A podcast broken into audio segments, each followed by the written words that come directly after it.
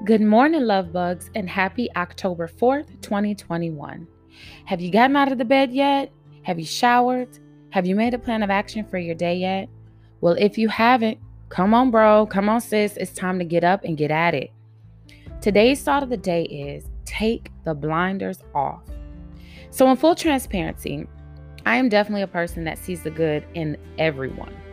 To be honest, I've been this way since a child.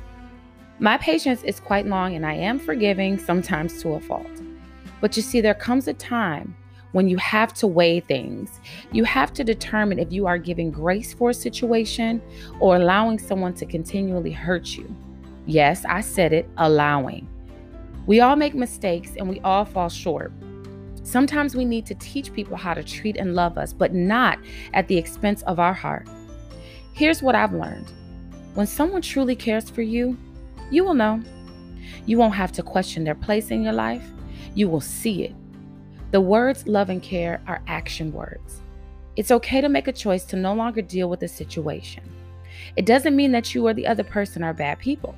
It just means that you've chosen to love you over allowing the other person to hurt you. You can still be cordial and most definitely keep praying for each other because that is real love. But having access to break your heart is no longer an option. Open your eyes to see and accept it for what it is, not the potential of it, but for what it is.